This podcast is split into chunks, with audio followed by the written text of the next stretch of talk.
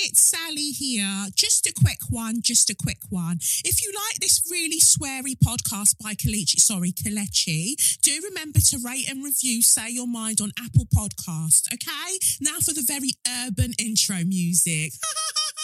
It's the Benz Brunani womanist, baby boys, baby girls, you need to hear this. If sit down, sit down, receive this realness. Make sure your cup's ready for the tea, we are go sip it here. Hard time scrolling for your long shorts. You might learn something you never know. Collect you fine, and she's one of a kind. Don't say you mine, say you mine. Boris Johnson had a party in his home, but this was before variant Omicron. He kept trying to have all these shubs with his friends, and then he was on a ventilator because his lungs were jumping, jumping.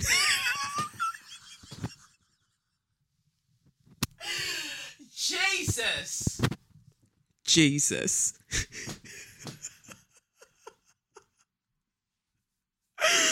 Woo. Yeah. That wasn't nice. Um, but I'm not a nice person, you know? Um, I'm not likable and I'm bad vibes. These things you kind of take, you know, with a pinch of salt and you take it with yourself into the new year. That's what I'm doing. Um, but yeah. No he really i really i'm sorry. Even them times when the the most ardent sort of oh my god boris is the worst ardent um naysayers when it uh concerned boris were suddenly doing up oh my god i hope he'll be okay. And while i wouldn't wish covid on anybody of course not um but i mean no no no of course not of course not um he ended up in that situation clearly because he kept doing up parties in his house and he didn't disclose that at the time. And so um all the ventilator space that he, I mean, I'm still out on whether he truly had it. I don't know. Because I don't know how anyone could have experienced that being in that situation, come out of it and not thought, you know what, I need to do better for the people around me because actually I think he came out and he his long COVID sy- symptoms seem to be just a lack of empathy and a wandering willy. Um, but you know, we'll get into that. We'll get into that. I look at me getting ahead of myself. Kelechi, Kelechi, come back, come back, Kelechi. Um, so it's me, Kelechi, in a blood clot place to be, and you're listening to SYM, officially known as Say Your Mind, unofficially known as What What? That's right, suck your mum. I should put a pop thing on this um, microphone, but you know, I'm in my honestly, I'm fucking in my bag now. I'm in my fucking bag because suddenly when you're holding the mic, because now I'm holding the mic as opposed to putting it on my stand, and I've got like four different stands. But holding it, I just feel like I'm doing a stand up show. Somebody actually messaged me the other day on Insta. They were like, "You should do stand up." I think it was when I was cussing Bernie Ecclestone, but um, you know, holding it is a whole new vibe. It's a whole new vibe. 2022. Yeah. Anyway, yeah, it just feels like a whole new vibe, and I um enjoy it. I feel like it keeps you keeps you on the ball. It keeps you ticking, keeps you going. So um I enjoy it. But yeah, welcome to the final episode of um Say Your Mind ever. Joking, not ever, but I feel like I'm getting to ever though, because yeah. I feel like I'm getting to ever, but not not right now.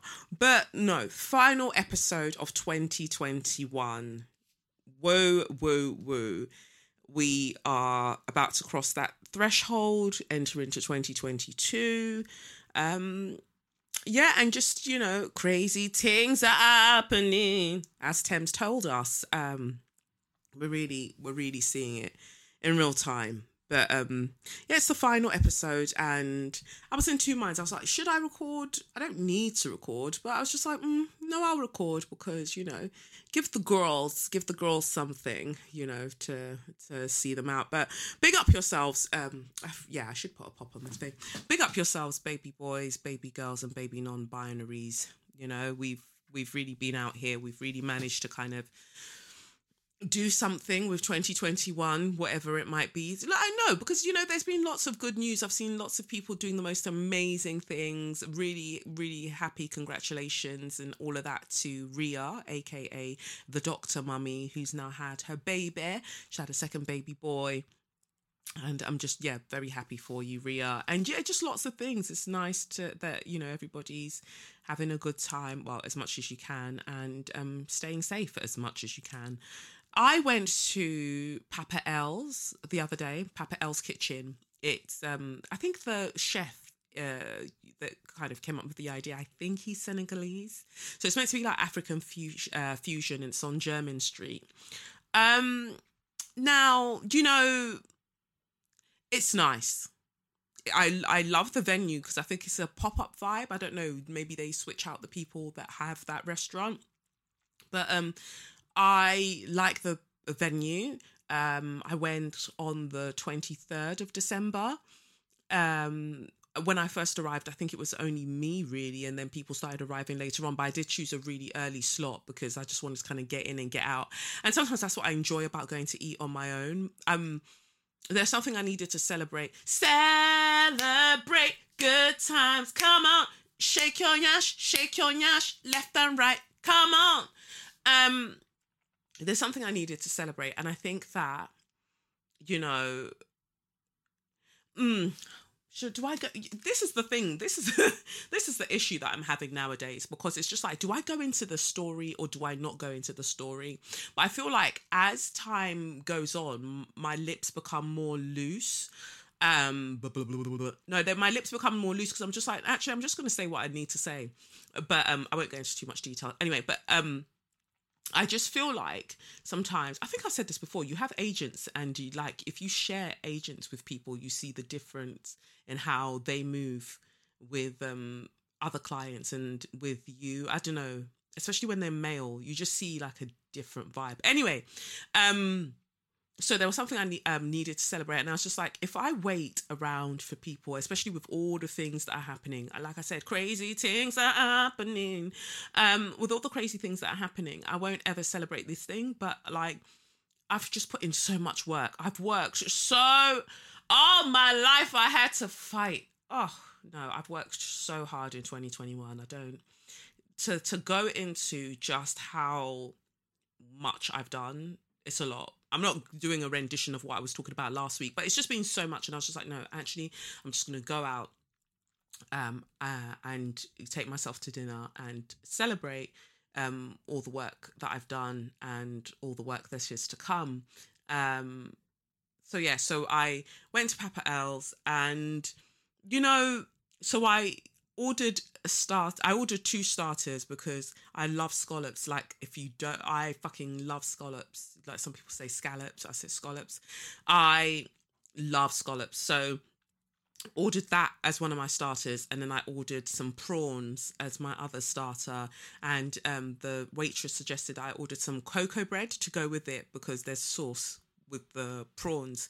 And um, the prawns were really really nice. The scallops um they were covered in they, they were sprinkled with like chorizo on top. But now maybe because i've watched too much masterchef i don't know but there was like juice coming out of the scallops that wasn't it wasn't like it was me- it wasn't like it was mixed in so it didn't give me an intentional vibe. So it just gave me a vibe of like uh, i don't know like just something wasn't really matching matching do you get me? But it tasted nice uh, the tiger prawns tasted nice cool um, and then my main, I ordered lamb and then I ordered some cassava fries to go with the lamb. And I would say that was my least favorite because the lamb was really well cooked because I'm not one of them master chef dons. It's like, oh, so I just wanted it nice and pink on that. What do you mean nice and pink, my G?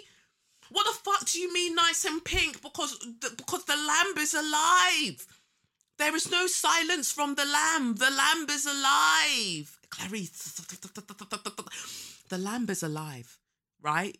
And so all this um, herb crusted lamb that you're doing, the lamb is alive and and it's asking you to take the crust off and put it back in the oven or the pan and cook it.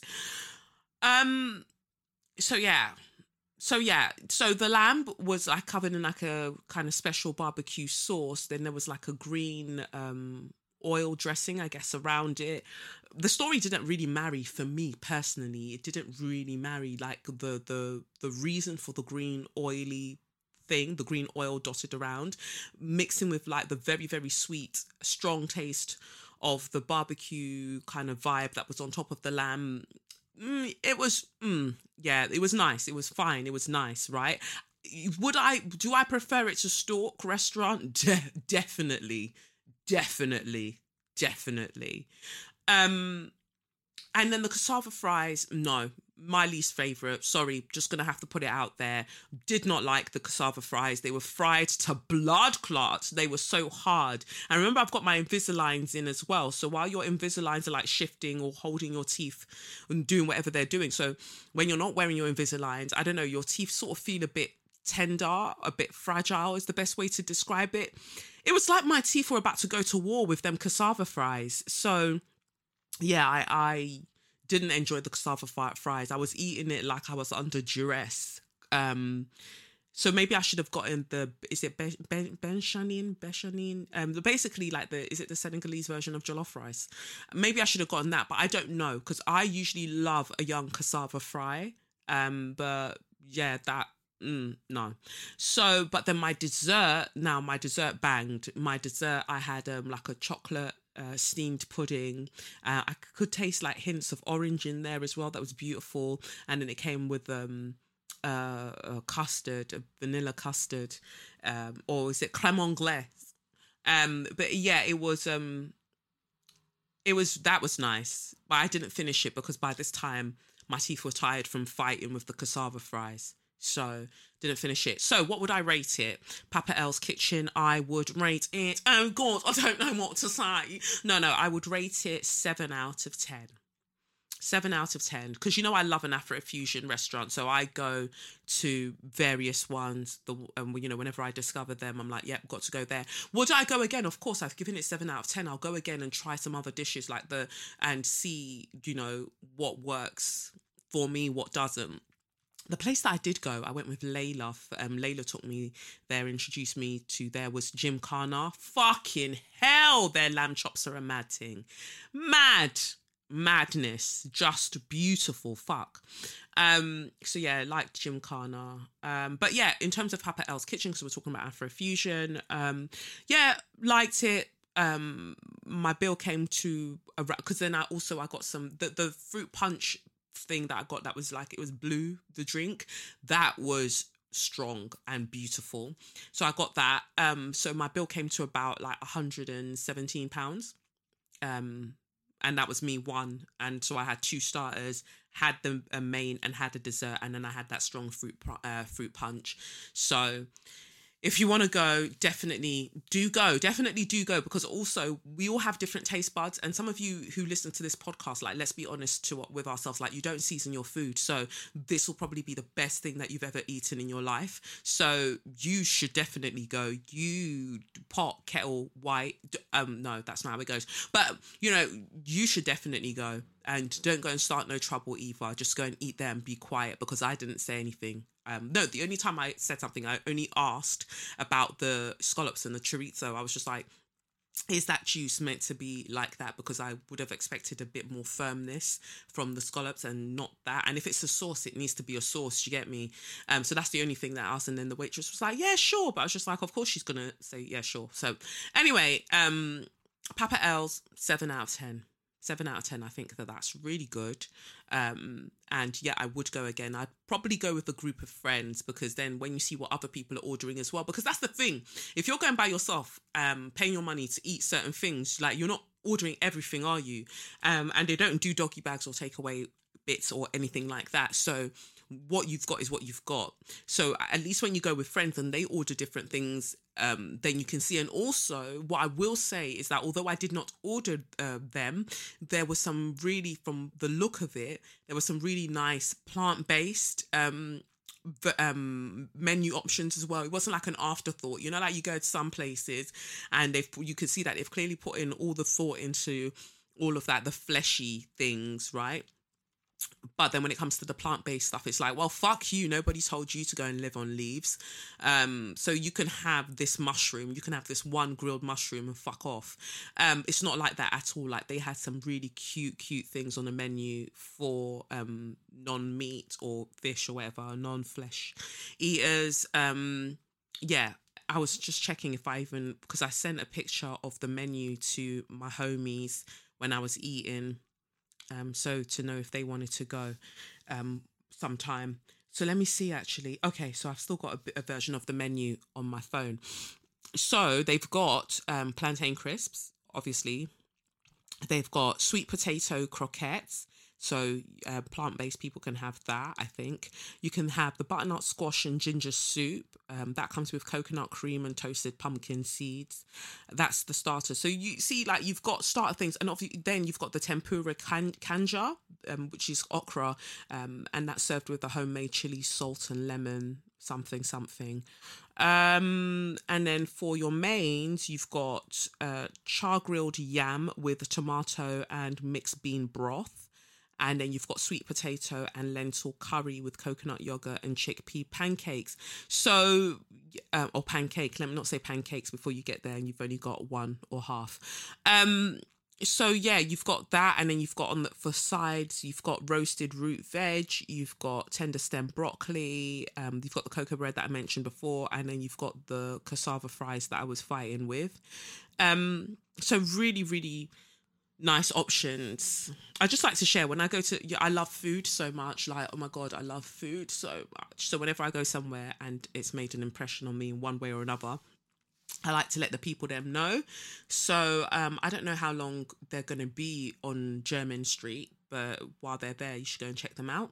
Um, and yeah, so thought I'd share that with you. What else have I been up to? Um, no, no, let's really talk about it, right? Because I've been watching and just like that, you know, the carry on from Sex in the City, um, starring Carrie and her other people. Is it Miranda and Charlotte? Samantha said, fuck all of you lot.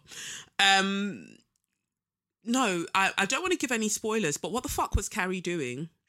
Like, you come in, you see your husband, like, dying basically. Like you'll this is i'm not even that's not even a spoiler because that is the premise of how they've returned right? We come back years later after they've done the whole sex in the city vibe. Uh, this is the carry on from carry on. Yeah this is the carrying on from that. And so carrie comes in and it's their beautiful New York apartment. I want to talk about the apartment in a bit.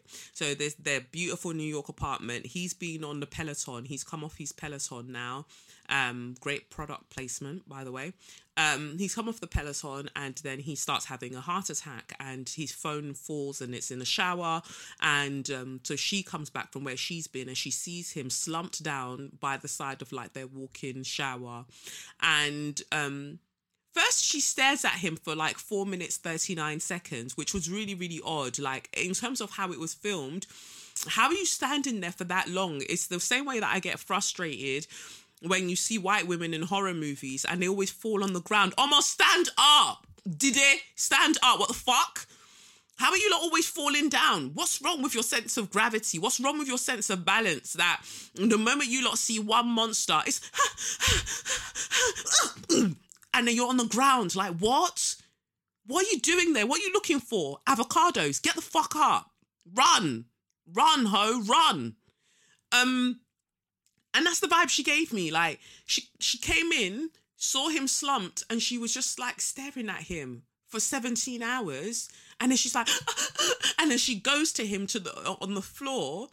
She goes to him, and at this point, you would think she would call an ambulance but she flings off her uh, Manolo, Manolo Blahniks, and then we see then there's a shot of us.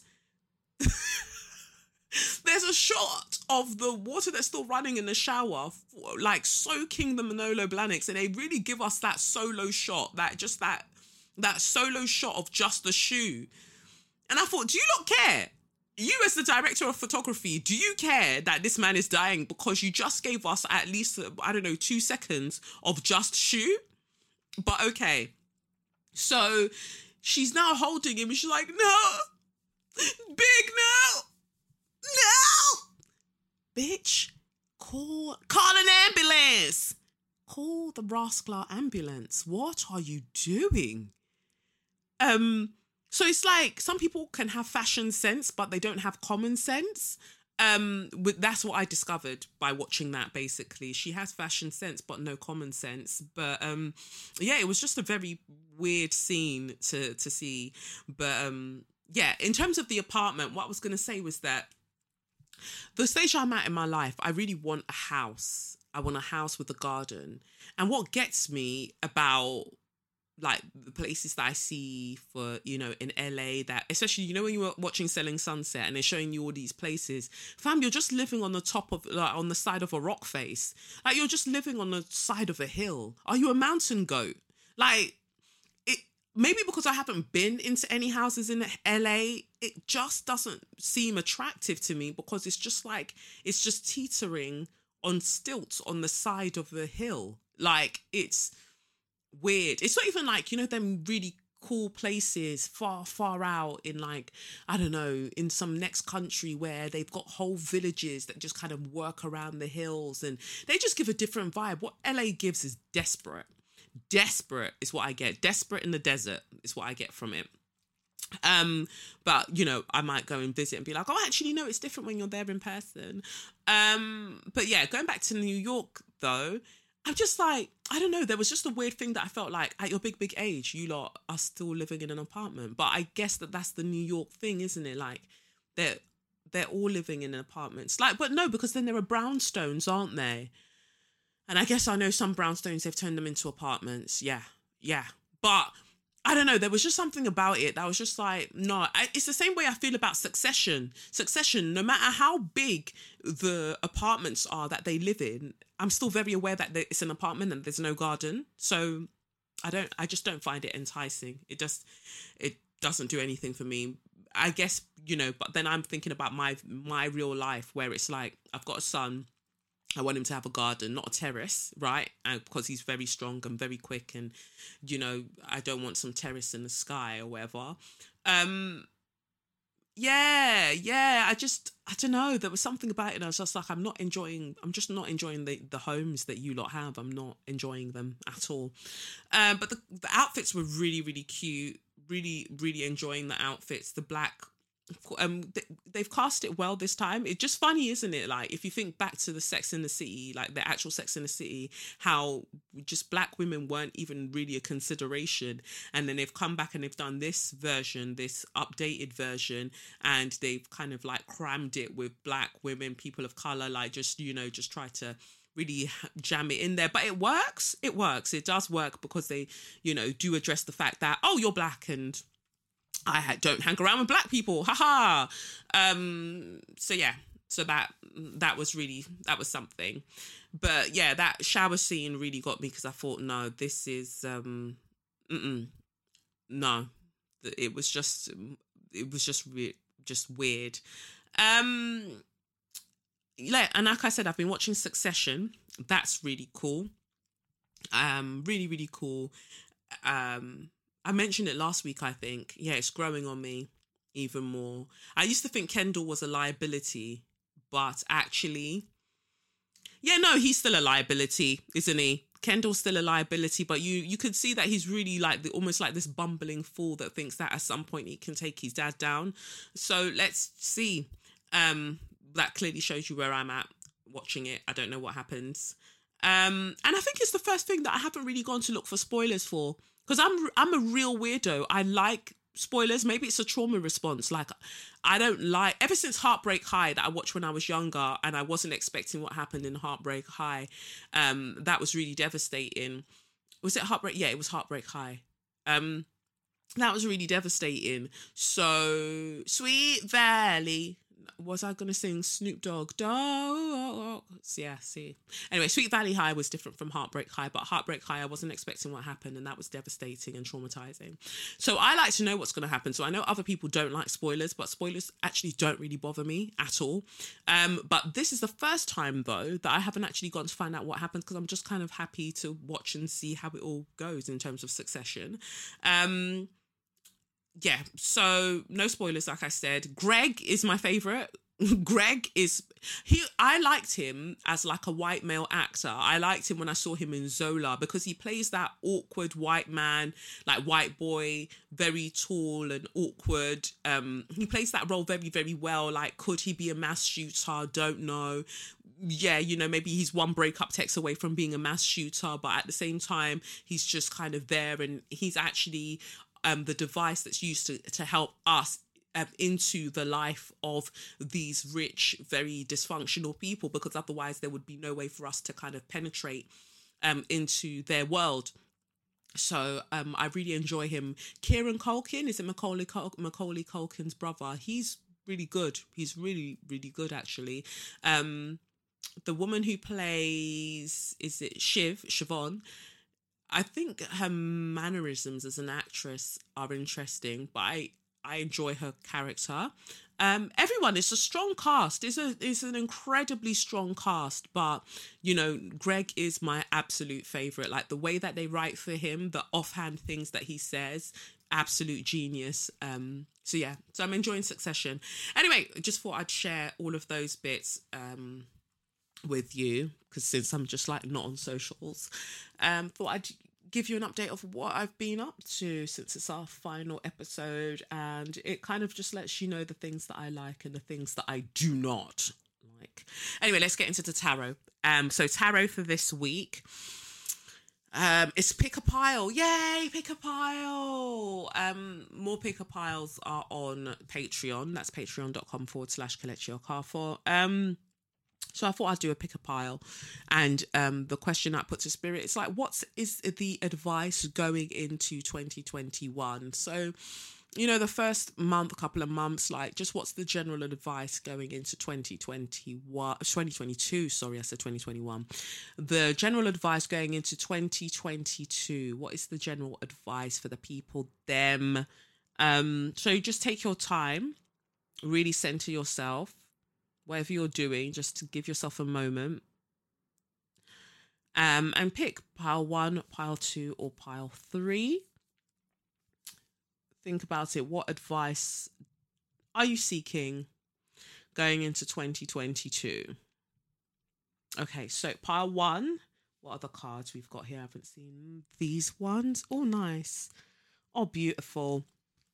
Part one, you've got the Page of Swords and you've got the Three of Wands. So some of you are considering maybe um, expanding your horizons, maybe traveling, like literally going physically across water um, for new opportunities. Your your mind is kind of clearing up now. You're having new ideas.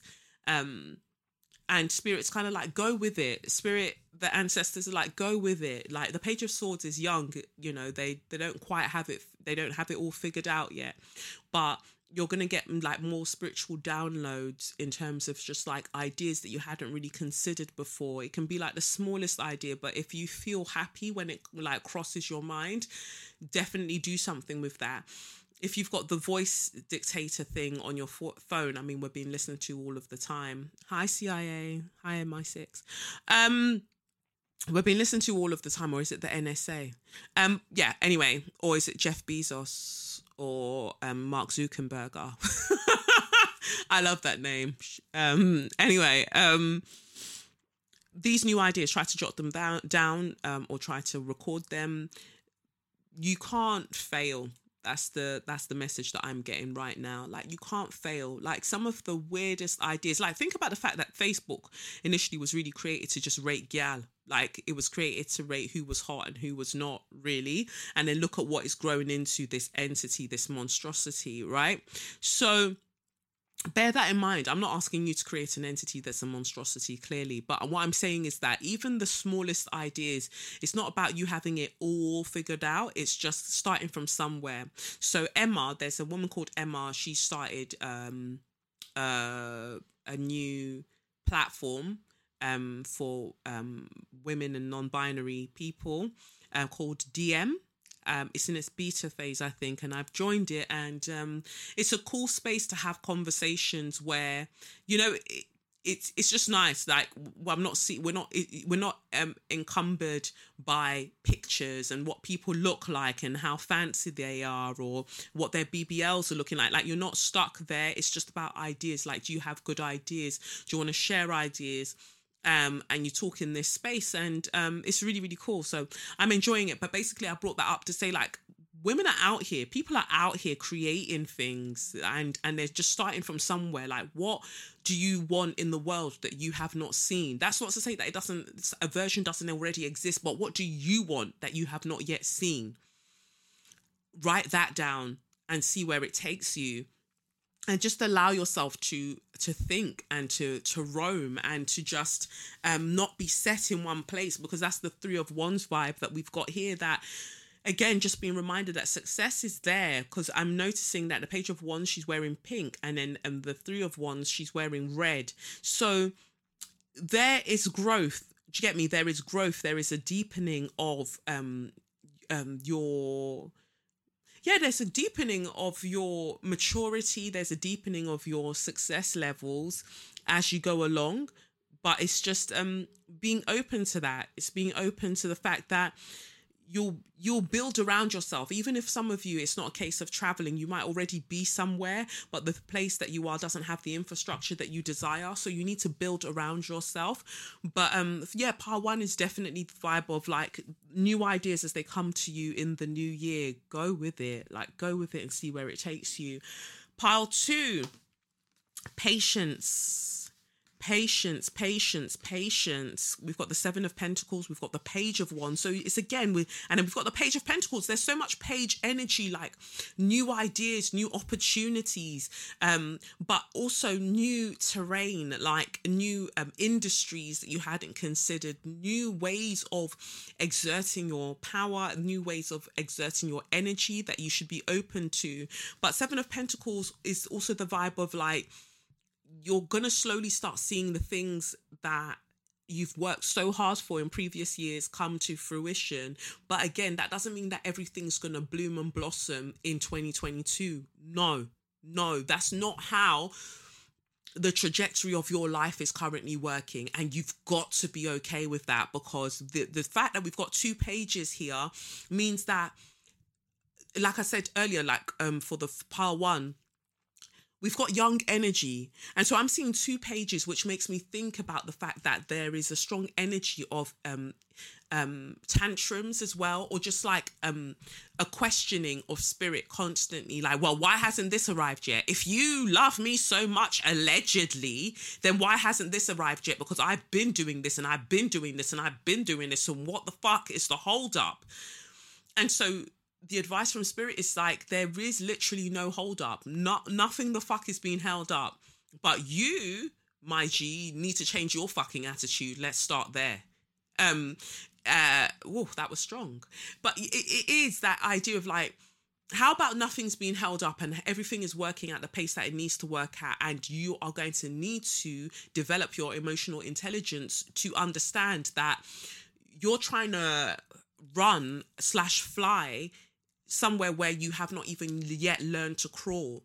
There is still so much to learn about the industries and the spaces that you are being initiated into, the energies that you're being initiated into, that it would be irresponsible of spirit, unfair of spirit to just boom, drop you in in like the um highest position possible within that um, realm, or maybe not even the highest, but a very strong, very visible position within that realm when you have not yet learned how to use your tools. You oh oh oh yes, spirit, I'm loving it.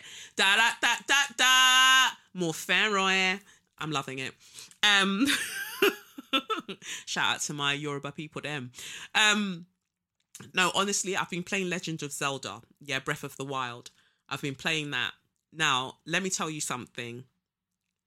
I am doing a madness when I get to the shrines. Like Zelda, you just kind of, or Breath of the Wild, you just kind of like go. You don't even know which direction. Like sometimes I go and read like um blog posts to understand what I'm meant to do in certain places, but otherwise you just go right and you try and figure it out. And I'm currently in this shrine, right, and this robot is absolutely fucking me up the robot's fucking me up. And why is the robot fucking me up? Because I don't have the tools available that I need to use to be able to do what I need to be able to do to the robot. Now, I saw a previous robot similar to this one in another shrine, and that came with a tutorial, and they were like, oh, you need to press this button like when you're doing it in real time it's like you need to press this button to backflip and to jump side to side and then then you need to tarry or is it parry then you parry um so you um block block block block block and then you use the force that's coming against you. By parrying you send that force back to the um the villain or the enemy that's trying to kill you. So you send the energy back. Now i've learned all of these things but i haven't really practiced them. So now i've gone into the next shrine where i'm clearly meant to use the things that i've learned from the the other shrine that had this similar robot. And it's just keep it just keeps killing me over and over and over again. And I, t- I, I say that to say that be grateful and intentional and present with the current shrine you know the proverbial shrine that you're currently in where you're being taught how to use your tools because you're just like oh god i don't need I, i've got the tools now. Fine i get it. I'm sure i'll figure it out when i get there. And spirit's like i don't want you to figure it out when you get there because if you're going to figure it out when you get there you're going to catch a couple blows before you actually learn how to use the things that you've been given. So it's best that you learn those things now and as you progress by the time you get there everything's effortless everything's graceful. Like you're not even worried. You know that you're not going to stumble because you're going to do a little two step pop, pop, pop, pop, pop, and you keep you keep shit moving. Currently if you end up going to go and see those things they're not going to take you out of course not. But you're going to trip up because you and tripping up in in this current climate this current society it's long for man. It's really long for man because you just don't need the extra drama right? And so this seven of pentacles energy is the is the idea that no just exercise patience because you are definitely going to see um you know the the fruits of your labor but not everything is going to happen in this 2022 and you just need to ease up off yourself and ease up off your expectations on spirit because you will always be given all that you need. Anything outside of that is ego. Oh what a word. You will always be given everything that you need. Everything outside of that is ego. Remember that. So then whenever you get into those moments when you're like, well, why hasn't this happened? Is it is it not happening? Or is it your ego telling you that it's not happening at the pace that you desire it to happen, or it's not happening to the magnitude that you expect it to happen? Ask yourself why that is. Who are you proving a point to? Because a lot of times some of the things that we're chasing is only to prove to this um to these people that our inner child still sees as real, um, proving our worth to them. Meanwhile, everyone's got their own fuckery um fuckery that they're dealing with. No one's really watching you like that. Some people are, of course. I'm not saying that you're mad. Like some people are. But in the grand scheme of things, everybody's trying to get on with their own fuck shit. So just bear that in mind. Um, but it's just reminding you that it's a whole new terrain. You're learning how to use your wand. You're learning how to use that energy, and um, you know, it's um some for some of you will be like investment opportunities as well page of pentacles but also um going to other places, other cities. I'm thinking New York or wherever, like, but going Toronto, I don't know. Um, but you're definitely going into other places, other habitats that you haven't normally been in um, because of new offers. And you're going into there remembering that it's probably going to take a bit of work, you know, like, you know, they might be inviting you to come and do some things, but nothing's set in stone and you should be okay with that and just see how it goes because sometimes the best things you can do is go and cultivate relationships. It's not straight away that boom, you're then you're going to meet people and then boom, boom, boom, boom, boom, everything's set and then you've got the next thing to go to or like a next job or a next promotion to go to. Sometimes it's just cultivating relationships and then maybe the year after, then they're like, oh, you know, it's been really nice chatting to you and getting to know you we've got this opportunity that we've kind of thought up around you. Um what do you think? And that is when oh that is when you're going to start showing up and showing out. So just bear that in mind. Okay pile three. Let's see what it says for pile three. Okay. Every day can i hear the sirens coming can i hear the sirens coming don't worry, Boris. One day they will get you. Um. Okay, so part three, serious one here. Wheel of Fortune in reverse, Five of Wands, and Five of Swords in reverse. It's not the time to go to war. Boris. No, honestly, it's not the time. Like the Wheel of Fortune in reverse is kind of telling you that the portal has not yet opened for. Oof, okay, I'm trying to decipher the message. So for what, for, in one regard, it's to stop beating yourself up it's to stop beating yourself up um, or to stop being in conflict with yourself about the fact that certain opportunities haven't yet happened, certain portals haven't yet opened. So you're feeling like, oh, I'm clearly not worth a damn because you know why are these things not working for me? I'm looking at the fact that some people are wearing masks in a five of wands i'm using the lisa Stowe modern witch tarot deck so you can go and look up the image if you want to see it on the internet. So if you type in lisa Stowe modern witch tarot deck five of wands just look at that image. Some of them are wearing masks some of them are not. So also it feels very pandemic heavy like oh look at her designing this before any of this ever even happened. Um but it's just that um feeling of like you might be in an environment or the reason that certain portals haven't opened because there's still so much discrepancy about or still so many discrepancies about what exactly is happening. Like the things that you want can't yet move forward because nobody knows what the fuck is going on. Like some people don't really consider that they're still really in a pandemic um or you know you're told that you're not and then you try to go to do certain things. It's like ah, ah, ah, ah, ah, and then you come back again. Um so you haven't lost right five of swords in reverse. You haven't lost. You haven't failed. It's just understanding that for you specifically it's to do with timing and that portal for you has not yet opened. Um for other people, the way that I'm reading this is that you, there are some people that you clearly want to bad up. Like this is very strong conflict energy. Like there is you, uh, whether it's a legal thing, whether it's a work thing, whether it's a family thing, or um, or like a community group of friends. There is clearly somebody or people that you or systems or institutions that you want to bad up they've done you dirty and you want to be like oh now i'm gonna write that piece about them and i'm gonna tell them the fuck what they need to know all of that stuff. And spirit's like don't do that. Not yet. Not not right now. I feel like we've got a saturn uranus um square is it? Or is it an opposition? We've got something happening with saturn and uranus right? Where you know saturn restrictions authority discipline obstacles, that sort of vibe. And then we've got Uranus, rebellion, um, you know, immaturity in some regards, innovation. So, um, yeah, so we've got that happening. So it's not just you that's feeling this energy of just like, I'm tired of, you know, being oppressed. I'm tired of feeling like caged in and locked down. I ah, I just want to do fucking something. And it's and spirit's like, okay, cool, but just wait. Just wait. Because trust me the time to bad the people up that you need to bad up all is coming. Don't you worry. You they're gonna get got. Like things are going to happen. Uh, what did i say? Crazy things are happening. Understand that. Crazy things are happening and not everything has been set in place yet. You move too quickly. You're in a precarious situation, whether you realize it or not. There are things that you see and the things that you don't see happening around you in terms of the timelines that are made available to you. And so you can only go with your current human understanding. So you want to act on all the information that you currently have. Spirit saying you do not have all of the information. So don't go and start. Don't go.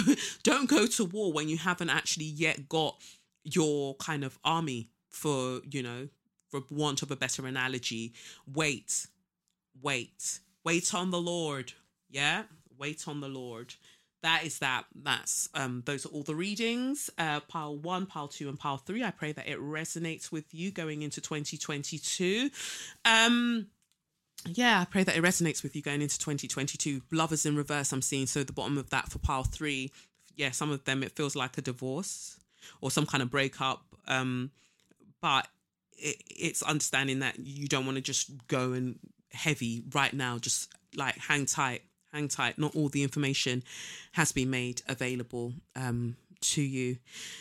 Oh, so yeah, I pray that that resonates. So that's that. Um, let's get to share your magnificence. Um, I've just got that TikTok notice that um, I don't even have it on my home screen, but I still get notifications. Weird. Um, of is it Brege or Brege? Bre- Brege, B R E G E, the um African guy on is he from Cote d'Ivoire? Um, on Twitter, no Twitter, TikTok, uh, and he's always singing. Um, I is it Ayra Starr, uh, Blood Bloody Samaritan, but it's the chorus version or the yeah the choir version, and you know, he says he's French, so that's why he doesn't know the words. But I really love his energy of like, he doesn't know the words to this song, but every single one of his videos, he plays the song and he's just giving us an outfit. And, you know, his tummy's just poking out and he's really enjoying it. And he's got his faux locks in and he's just swinging it from side to side. And I said, what energy? You know, like, it's beautiful. Like, en- enjoy yourself as you are because you can't fucking be anybody else, right? You can't feel pressured. You don't know the words to the songs. Dance anyway. Omo, shake body. Ah. So anyway, that's just a sidebar. Magnificent, uh, magnificent. My first magnificence goes out to Dr. Anne Marie Imafidon, um, who is a baby girl in case you didn't know, definitely, definitely a baby girl. And um, she was brought in to uh, be the temporary, um, one of the temporary, was it hosts of Countdown. So Dr. Anne Marie Imafidon, um, she passed her GCSE maths at the age of 10. At the age of 10. When I tell you, I, at the age of 16, I definitely scraped through maths. I think like whenever I'm stressed, right? I've mentioned this before. Whenever I'm stressed, I always dream that I'm back at college or secondary school, high school to a U um, Americanas. Um, and I've got coursework to hand in, and it's usually maths or art. And I'm like how did i get to the end of the year? And it's like we're um, we're about to leave as well or graduate. It's not like there's another year after that like you were finishing. And for some reason i haven't done my coursework. And so i'm trying to do things at the last minute so that shows you how deeply traumatic, clearly, I need to not be shouting into this mic. Um, it shows you how deeply traumatic, clearly, maths was for me when I was um, in secondary school. Although it wasn't bad, I had Miss Tehan. She was a very feisty woman with like thin blonde hair. But um, yeah, she initially I found her rather like annoying slash scary, but in the end I was just like, oh, that's just Miss Tehan, Joe. Um, so I bring all of that up to say at 16, I was even panicking about GCSE maths, and I still think about it at my age of am I 35? I still think about that. So am I 35? Yeah. Yeah. So I still think about that. So now we've got Dr. Anne Marie Imafidon, who passed GCSE maths at the age of 10. She speaks six languages and started an Oxford degree let me Jesus of Kensington and Chelsea. What? She started a degree at Oxford University at the age of 15. I was still trying to figure out what n equals in maths and and at, at 15 in secondary school. Um, at 31, the mathematician and founder of STEMettes a social initiative promoting women in STEM, has become the first black woman on the long standing quiz show Countdown. Um, I just love it. I love it because the racists were mad. Oh, girl, they were mad. They were angry. Oh my God, they were hot. They couldn't take it um, they couldn't take it. They couldn't take that a black woman had been asked to um, be on the quiz show. So basically, what um, Dr. Anne Marie would do is that you know when you're on countdown, dun, dun, I don't even can't think of the ch- tune in my head anymore. But um, the challengers or the people who have come, the contestants would she um they'd say, "Oh, give me a number," and she put the number up and whatever and then they'd have to see the highest or whatever see how close they can get to i'm explaining this so badly but see how if, if it's numbers right? See the number the highest number or whatever that they can create from the numbers available on the cards that she's put out, the random cards that she's put out. If it's the letters that she's put out, because they will select, oh, can I have a vowel, please? Can I have a consonant, please? And then she'll put out the vowels and the consonants, um, however many that they can ask for. And they've got to create a word that means something from the vowels and consonants that she's put out. But the maths part is the maddest part because they'll need to get to a particular answer, for instance, right? So she's put out these numbers and she's just like, oh, and you need to get to this number. And they need to work out with the numbers available to them how they get to that number. Or um she shows them how they could have gotten to the number or whatever. You can tell I don't watch Countdown. Anyway, it's really, really important because we've never had a black woman do this, right? But the racist came out um and they wanted to say to us, oh, well, the only reason that they asked her to do it is because um, they were trying to be politically correct. And this is the issue that I have with um, people where they think that anytime they see a non-white person in the in the space specifically if you're not a, a white man then clearly that you're there because um, not because of your talent, but because somebody was trying to meet some kind of quota. And it's really important to remind white people whenever they say this in any sort of version that they say it that um, no, no, you were the diversity hire or the lack of diversity hire. You were the lack of diversity hire. You were the one that was not hired based solely on your merit. You were the one that was hired based on the color of your skin. Because the fact of the matter is, the people who are here now can body you. They can absolutely body you. And anybody that would hire somebody based just on their skin color and not that they um on their actual expertise wants them to fail. It reminds me of that episode of Orange is the New Black or that season where they put the black woman in charge of the prison, even though she wasn't really qualified to be doing the things that was required of her. But they wanted to kind of show like, oh well, you've got a black woman now, so there you go, figure it out. And that was done out of spite, right? That rhymed. Um, and so whenever they see black people, but back to Dr. Anne Marie Imafidon, when they see black people, it's just kind of like, oh yeah, well, you must be there because they were trying to tick a quota. Maybe they were, maybe, but I promise you, she knows more maths than all of the people that you've had previously combined. Because before was it we had Carol Vorderman, and then we've got that other Dusty Jankro, that nasty one that that came about when you ever even speak her name on this show. Um, so you she's she knows more maths than the two of you combined. I mean, Carol's busy showing off her bum bum and her waistline on on Instagram, so she's doing what she wants to do. But no, she knows more maths than all of you man combined. Yet here you are telling us about, oh yeah, well, you know, they must have hired her because it's a diversity, it's a diversity thing. So I just wanted to say um, two slaps on your chest. Dr. Anne Marie, you deserve to be there. You are smart as fuck. You are incredible. And, you know, creating STEMettes to encourage um, more um, Black women and girls to be involved in STEM is wonderful. Um, just like she's really just been out here doing what needs to be done, but it must just be so upsetting. Like, she's she's then saying the mo- doing the most complicated maths in her head just like that but then you don't want to be talking up and down like you know something. Shut up. Just shut up. So um yeah. Big up yourself dr anne marie doing what needs to be done and um for being um the temporary um um co-host of of countdown in fact i hope to make all the racists mad if you're available and want to do it i hope that you what's happening with this mic um i hope that you are made permanent there if you want to be there that is um because I, I like them being angry and I like you being so good at what you do. So the first time that we saw Dr. Anne Marie, I think it was when um, they were doing the is it uh, what is it the Black to Front thing on Channel Four, and that now she's back um, doing more. So it says, oh, she's actually doing 60 episodes. Wow, that's amazing. 60 episodes. Fucking hell.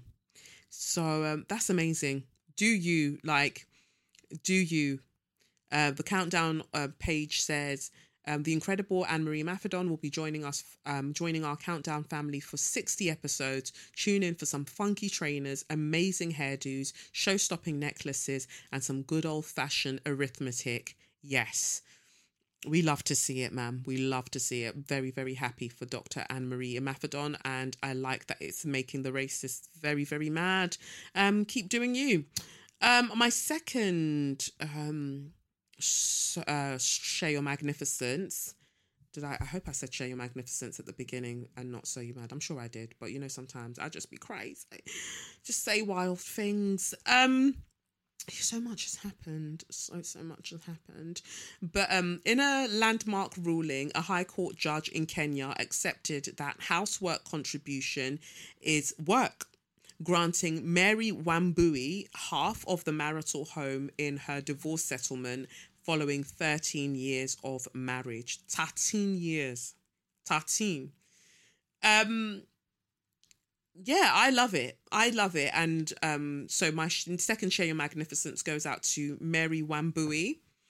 Big up yourself. Two slaps on your chest. I love that you took this um, system to task, um, that you took patriarchy to task, and you were just like, run me my check. Bitch, better have my money because what?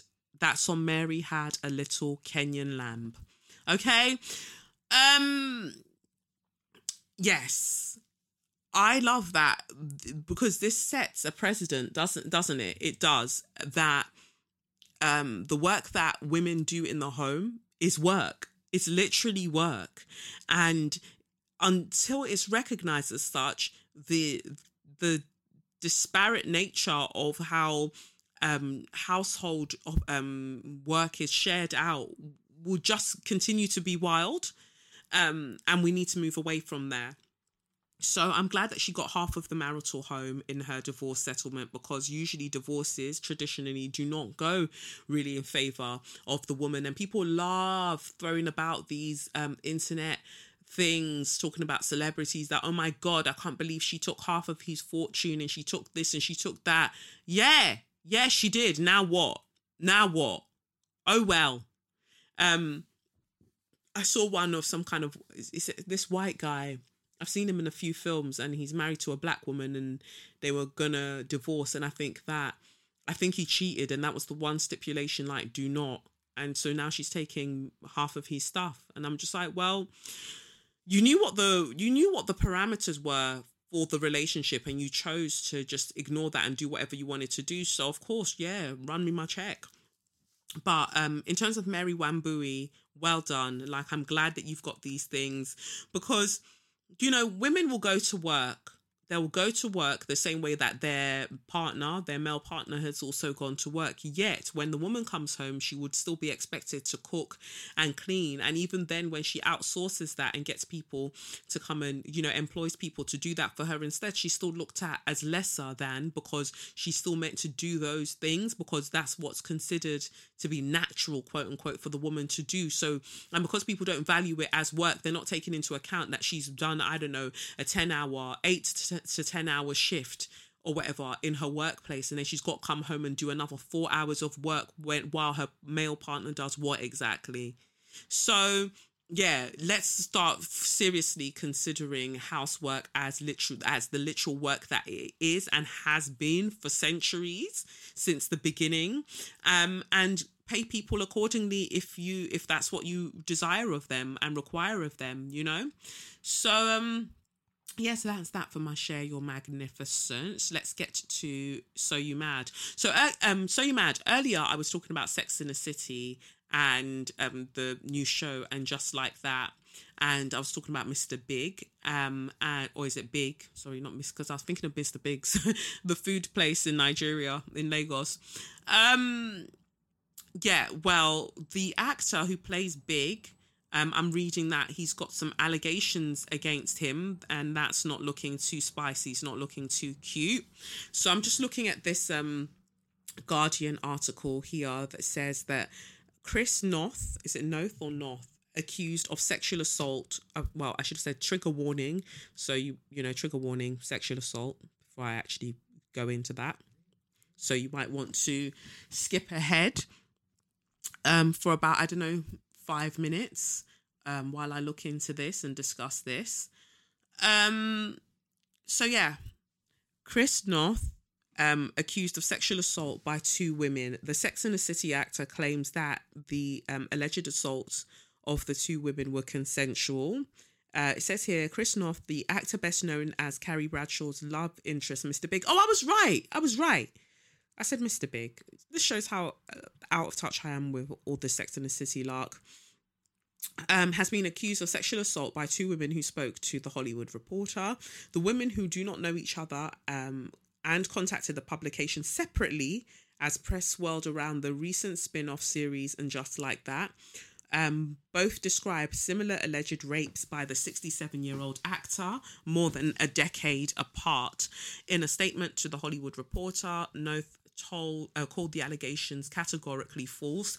I find it funny when men call anything or people or these institutions generally call anything categorically false because you know that it's well, you don't know. I I feel like whenever I see that statement, it feels like what the person who's saying the statement is lying.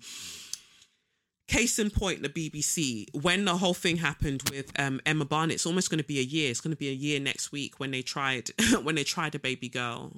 Anyway, um, that whole thing happened with Emma Barnett where she's swearing um, while we're on Zoom and she doesn't realize that her mic is on or that we're on air or we're um, able to hear her, right? And, and see her.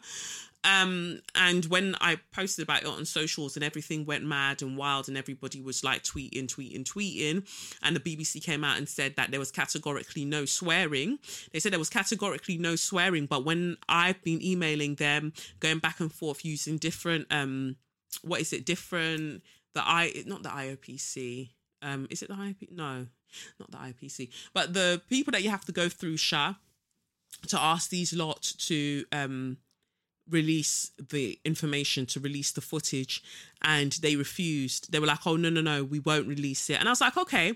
So the first avenue that i came at them from was okay so um do you have a recording of the conversation? Because you you are always recording um, on the producer's part, from the moment she entered, for you to be able to hear her, you're technically already recording, and there are ways to whether there's a camera in there, whatever, you're always recording, so there there is something available, right?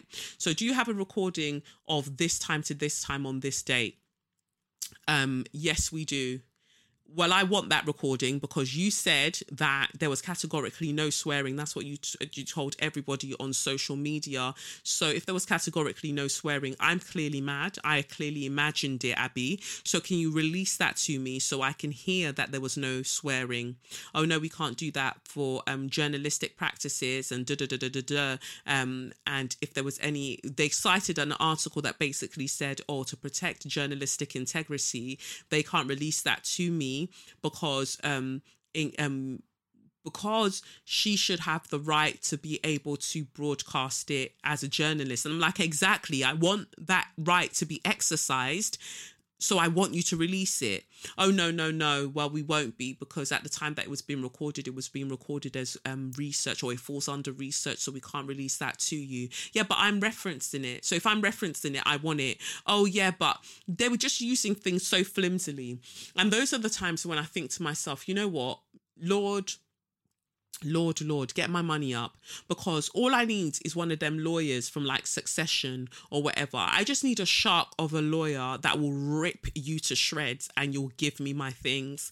And I'm, fam, I've got so many Scorpio placements and I'm happy to play the long game. I make no qualms. I have no issue telling anybody who's listening to this podcast right now that I can hold a grudge for fucking ages, ages. And it's funny because people who are friends with me now will be talking to me about something and they'll be like, oh, so such and such is being invited to this thing. I'm like, oh, that's fine. I won't be coming though. Oh, I didn't know that there was an issue. Oh, well, yeah, but you see, because on the 11th of January 2020, 20, yes, um, I think it was around, uh, I don't know, 3 15 p.m., they did the following. That's just a random time that I pulled out of my ass.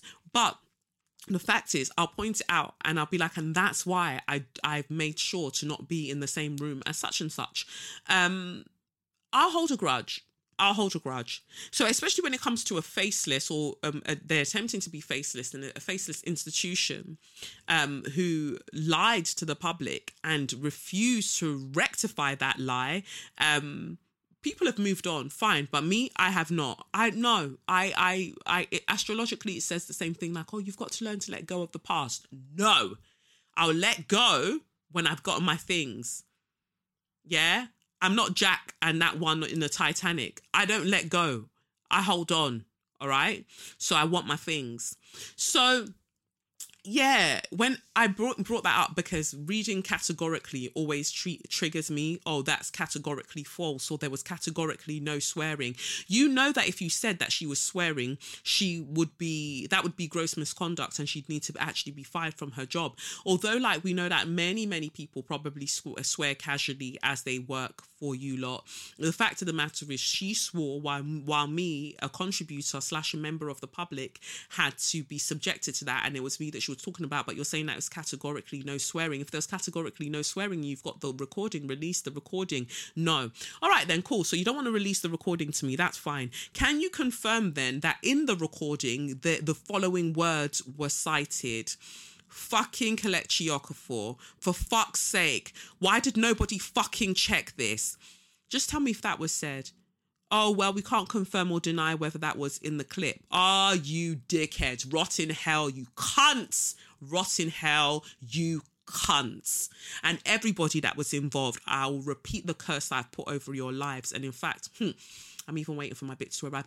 Um, I'll repeat the curse that I put over you lot's life. Anybody that was involved in that cover up, anyone that was the same thing that I sent you in the email, you person that's reading this right now that was happy to send that email helping them to corroborate this lie and to collude in this oppressive dynamic. You'll never see good things in your life. Nothing good will happen. Everything that looks good that should make your heart your heart glad will slip through your fingers. You'll never ever be able to hold on to it until you do right by me. Until you do right by me, Harpo. All you'll do is go wrong. Ashe. Anyway, so yeah, I saw that aligned and that just triggered me because I'm just like people love to say categorically when they're chatting shit. Um, uh, what does he say here? Let's go back to what he was saying. Anyway, um, uh, in a statement to the Hollywood Reporter, Noth, Noth Noth called the allegations categorically false and denied assaulting the women. These stories could have been from 30 years ago or 30 days ago no always means no. That is a line I did not cross, he said. The encounters were consensual. It's difficult not to question the timing of these stories coming out. I don't know for certain why this, the, why they are surfacing now, but I do know this. I did not assault these women. Now let me take you to the point where he said um, the encounters were it's difficult not to question the timing of these stories. Whenever anyone says that guilty your honor guilty guilty your honor. Like i don't know right? We don't know. So let's just throw that back in allegedly. But my whole thing is that you're saying that you're questioning the timing but if you knew anything about um assault is that your face suddenly coming back up again not even suddenly back up because I've seen like he was in the Good Wife, wasn't he? He was he played the dick of a character in the Good Wife as well, didn't he? Peter Florrick. Um, your face coming back up again can trigger somebody and they'll be like, you know what, now I'm finally going to say something. So it's not like, oh, they're now saying something because they want to try and get my money because you've been had money, right? So it's not about, oh, you're coming now to do this thing because you've done other things before and they haven't said anything. But if they've decided that this is the point where they're finally going to um, speak out, then this is the point where they're going to speak out. So you saying, oh, you, um, I will, um, I am sort of questioning the timing just makes you look extra guilty as far as I'm concerned. Um, the women identified by the pseudonyms Zoe and Lily both say they met Noth in their early 20s. Zoe, who still works in the entertainment industry, said she met Noth through an entry level entertainment job in 2004 when she was 22 and he was 49. And that's another thing. When you when you old old men will not leave these young things alone, um I guess it's what you get. Um and that's not to say that they're doing it to be um the women are doing it out of spite. But it's just like already the power dynamic was off. Look at the age difference. So already you're looking creepy. You're looking creepy in a light anyway. Um, she alleges that after several flirtatious encounters at work, he invited her to hang out at a pool in the complex where he had an apartment. Zoe, now 40, says the actor lured her into the apartment with the suggestion that he wanted to discuss a book kissed her, then began having sex with her from behind in front of a mirror. It was very painful, and I yelled out, Stop, she said, and he didn't. I said, Can you at least get a condom? And he laughed at me. I'm so sorry. That is so graphic. That is so horrendous. And, um, you know, we often talk about the fact that the conversation around consent has greatly evolved since, you know, when this one was, this Zoe person was 22, right? It's greatly evolved.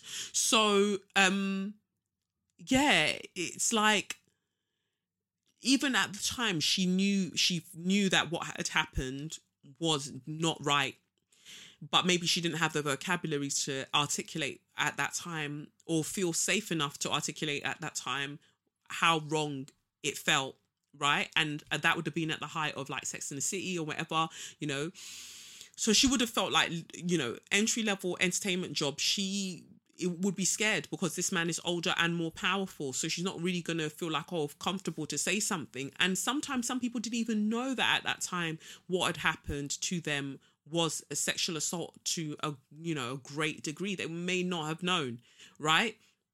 So him talking about questioning the timing the 22 year old Zoe, the pseudonym, 22 year old Zoe to the 40 year old Zoe definitely knows more and can now say, like, okay, I'm ready to say something about what happened. So fuck your timing, Chris, or whatever you want to, you know, however you want to see it.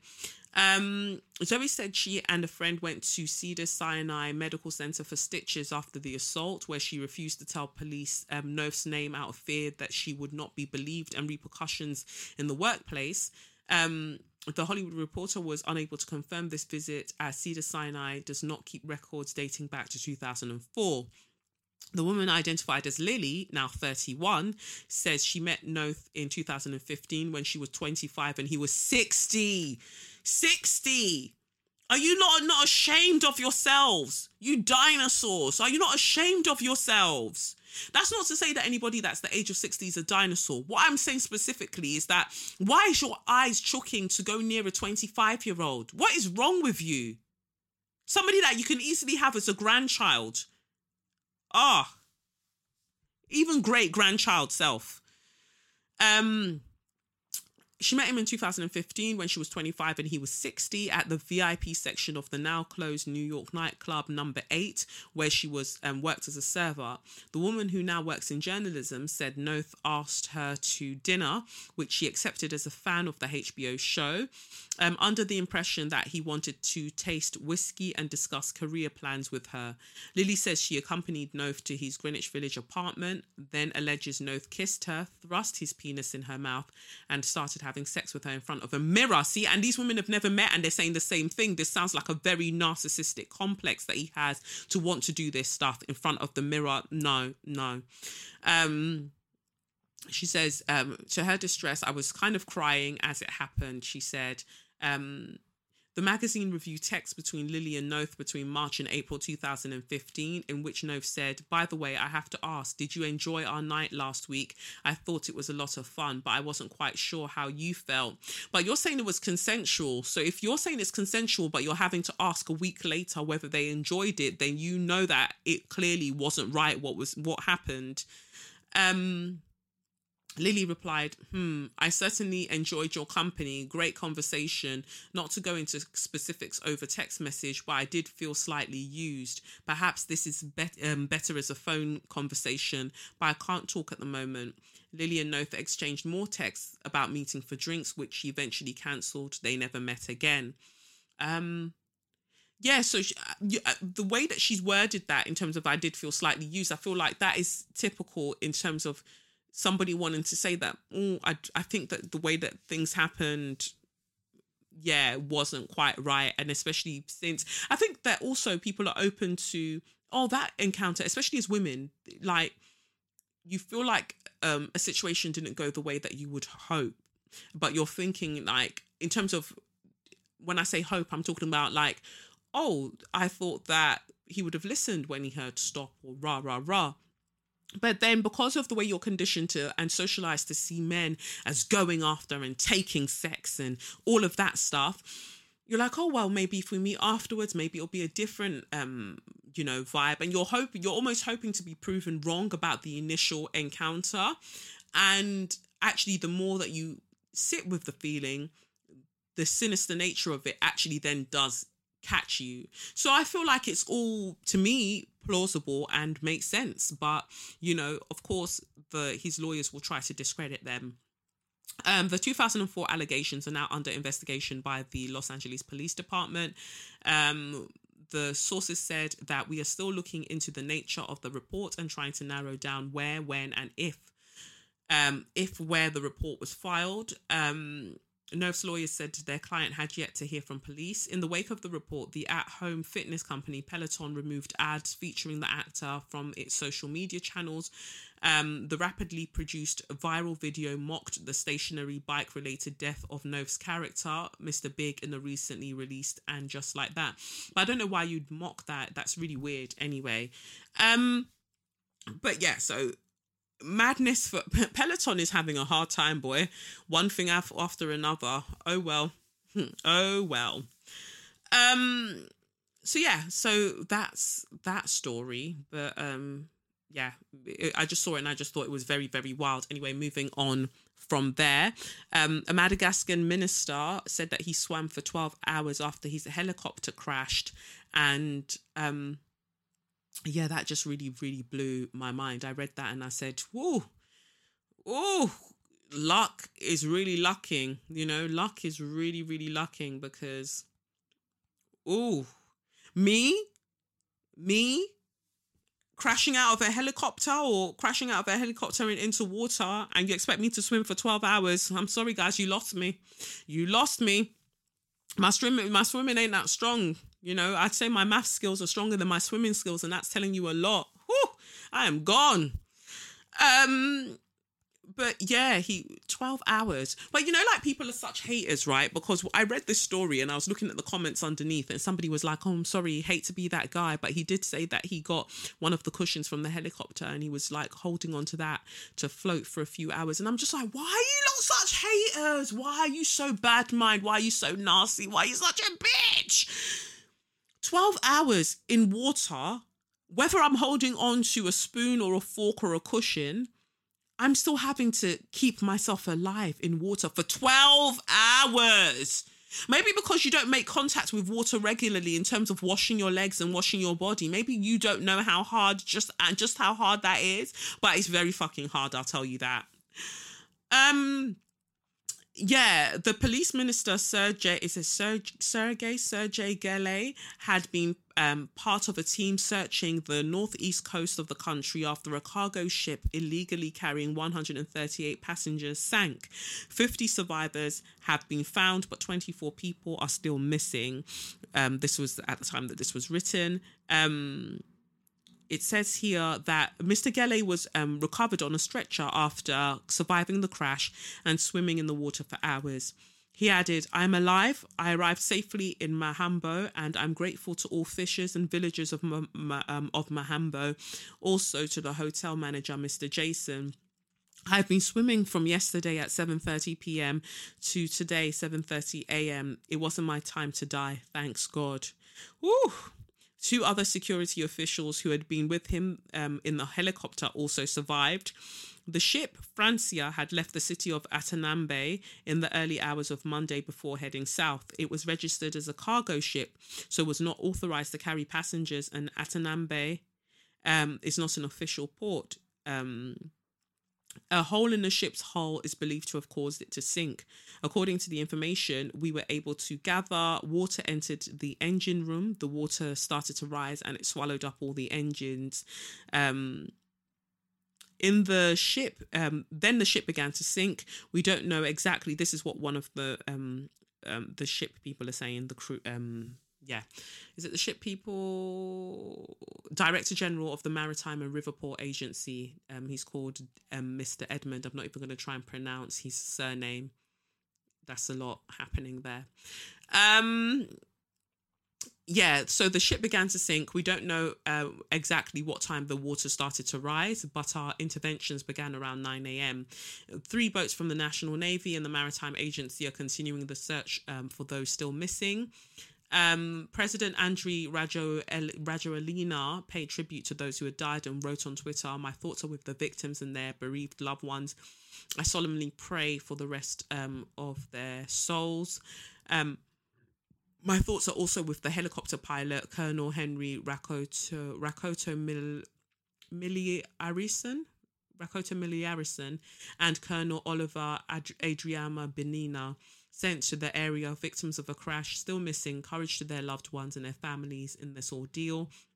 Um, I salute the entire dedication of the Secretary of State from the Gender, uh, Gendarmerie, Mary General Sergei Gele and Chief Warrant Officer Adriana Rison Lechera, Jimmy, survivors of the crash while their helicopter went to the aid of the castaways. The state is fully mobilized to provide all the necessary assistance to the victims of this dramatic event. Search operations continue to save lives. Honestly, respectfully, there's just so much chaos in that story. There's so much chaos everywhere. The fact that people are still having to get onto cargo ships and anything that they can find just so that they can find refuge in other um, places and other countries just tells you the state of the world that we're in. And so, um, Sergei Gele was um, apparently meant to have gone out to go and find more people, only that then his helicopter crashed and then he's swimming for 12 hours and waiting to be rescued. And it's just a lot. But rest in peace to all the people who lost their lives just trying to find a better life elsewhere. I'm so sorry. Like the the world is in this utter state. And you, Sergei Gele, that managed to swim for 12 hours, like you said, it wasn't your time to go, as you said. And you know what? Swimming for 12 hours, I hope it's never me because 12 minutes and you, you might just have lost me, um, honestly. So there was that um, story, which was a lot. I'm already looking at the time. I'm going to wrap this up shortly because um, I've been here for a minute. Anyway, um, selling sunset. I was talking about um, I was talking about um, the houses in LA earlier. Um, and how to me like I'm not a mountain goat, so I don't understand why I need to be on the rock face like that. But um, I, if you were watching Selling Sunset, then you remember that the end of the season, they kind of told us that Chrishell, who was with the guy from This Is Us, um, Chrishell is now dating Jason, who is one of the um, owners, one of the twin owners of the Oppenheim Group, which is um, the real estate agency that they work at. Jason Oppenheim. Um, very short individual, very, very short. Um, I, but it's just the casual nature that they date the women that work at this agency. It's giving hashtag me too. It really, really is because I just. I just think that there's something odd about that. You could be like, oh, yeah, but you know, if you're at work all the time, like that's likely where you're to meet people. But no, no, there's just something about it that just feels very odd. Anyway, so he used to date Mary. So for a bit of context for those of you who don't watch um Selling Sunset, look at me cotching up to the side now, getting comfortable for a little bit of tea. So he Jason used to date um Jason used to date Mary who is and one of the real estate agents and people were complaining in the first season saying that because they used to date he gives her like the best listings to go out and um, sell obviously, which means that then she'll get more commission as well. So I think it was Christine or somebody felt some type of way about that. So um, she started dating um, Romain. Is it Romain? Uh, yeah, they're always pronouncing his name wrong. Anyway, so she started dating this young chef guy who's now no longer a chef. I don't think he says he's working in construction now, or he's um some kind of project manager or some kind of site manager. I don't know. Um, so she's dating Romain, um, and but she still has a dog with Jason. And in the previous, um, the season that's just finished, the latest season, they threw a dog party. They threw a birthday party for the dog, um, because they share custody of the dog. White people are crazy. Um. Anyway, so they had this party for the dog, because that they both share custody of. Um, but now he started dating Chrishell. Um, but Chrishell's also Mary's friend, and they both work at the real estate agency together. And again, it's giving creepy. So Jason then posted on Instagram, he says, um, posted a picture of him and um Chrishell, um, a selfie. Uh, that's the backdrop. His veneers are really veneering. And he wrote, while Chrishell and I are no longer together, we remain best friends and we will always love and support one another. She was the most amazing girlfriend I've ever had, and it was the happiest and most fulfilling relationship of my life. While we have different wants regarding a family, we continue to have the utmost respect for one another.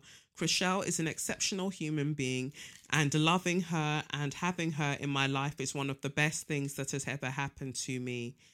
Um, and then Mary, that he used to date that he has um, a dog with that he shares custody of the dog with that they threw a dog party for a party for the dog. Um, she commented under the post and she said love you both babe three hearts. There people are mad. People are mad. I understand that you know what? Maybe mary just doesn't have an ego. Maybe Mary has done the true thing of ego death because how can somebody you've dated who is now dating somebody who you're friends with and you all work in the same place write the following she was the most amazing girlfriend I've ever had. Jesus, blood in my eyes. Blood in my eyes. Blood in my eyes. What? Are you mad? Are you mad? Are you fucking mad? Even if I'm the worst, even if I'm the demon, as long as we're still friends, you can't use that statement. As long as we're still amicable, civil, cool with each other, if we're no longer together, you de- you definitely cannot go and write that this person that you're with is the most amazing person. Are you all right? Is everybody all right? She was the most amazing girlfriend I've ever had, and it was the happiest and most fulfilling relationship of my life. Jesus, Jehovah Christi, Jehovah Jireh, Michael Mimo. Hey, what? And it, no, no, I'm sorry. If I was Mary at that point, at that point, I'm reporting that Instagram post. I'm reporting that Instagram post to Instagram, and I'm like, "Hey, Mark Zuckerberg, uh, this post needs to come down because it's terrorism. It's a terrorist act. Take it down immediately. It's encouraging terrorism. Take because it's encouraging terrorism because I'm about to become a terrorist. Take that fucking shit down now. Take it down. Yuck.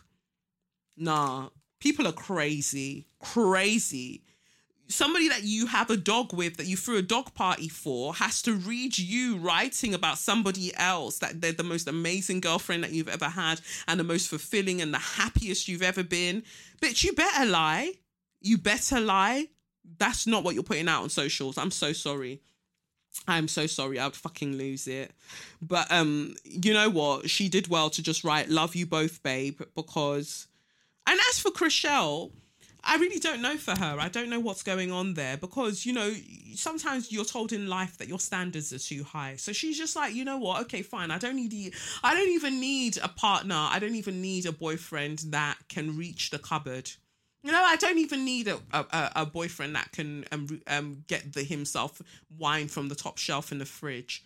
That's fine. So she lowers her standards literally and still you're still coming back to this whole thing of you have different ideas about how what your family means because she wants a child and you don't or vice versa. I don't know man but you know it's just a lot. It's just all everywhere crazy things are happening because it's this is truly crazy things and they they truly are happening. Um And what was my other? So you man, there was so much madness that happened. This is why all of this is wild. But you know what? It's the last episode of the year, so I can just you know go fucking crazy and, and put them all in. So Dr. Shola, Dr. Shola Mos Shogbamimu, um, that Sadiq likes to pronounce as Shobamimu. Um, Dr. Shola Mos Shogbamimu was on um, University Challenge on BBC. Um, and BBC Radio London um, posted about the fact that um, they were going to be on University Challenge, um, they put up an, a Twitter post, and um, this was a few days ago, two a few days ago, and they wrote, "Your starter for ten will find out tonight how good Robert Elms is at answering the questions as he joins the LSE team." on University Challenge tonight at 7:30 p.m. on BBC 2 and BBC iPlayer. Did I sound like the voiceover person? I hope I did. And now for the next program on Beelzebub Broadcasting Corporation, we'll be having University Challenge up next. Oh, that sounded really good. Well done, Kelechi. Um, so they posted the picture of the team for LSE, London School of Economics, um, and we've got um, somebody with the surname Manji, and then we've got Elms, who's one of their presenters, as they said, and then we've got Cook. The problem with this photo is that there are four people who are on the LSE team, which includes Dr. Shola, but the picture is Manji, Elms, and Cook. So Dr. Shola quote tweets the BBC Radio London Twitter page and she says, Why am I cut out of this picture, BBC Radio London? Just curious. There are four people on this LSE team.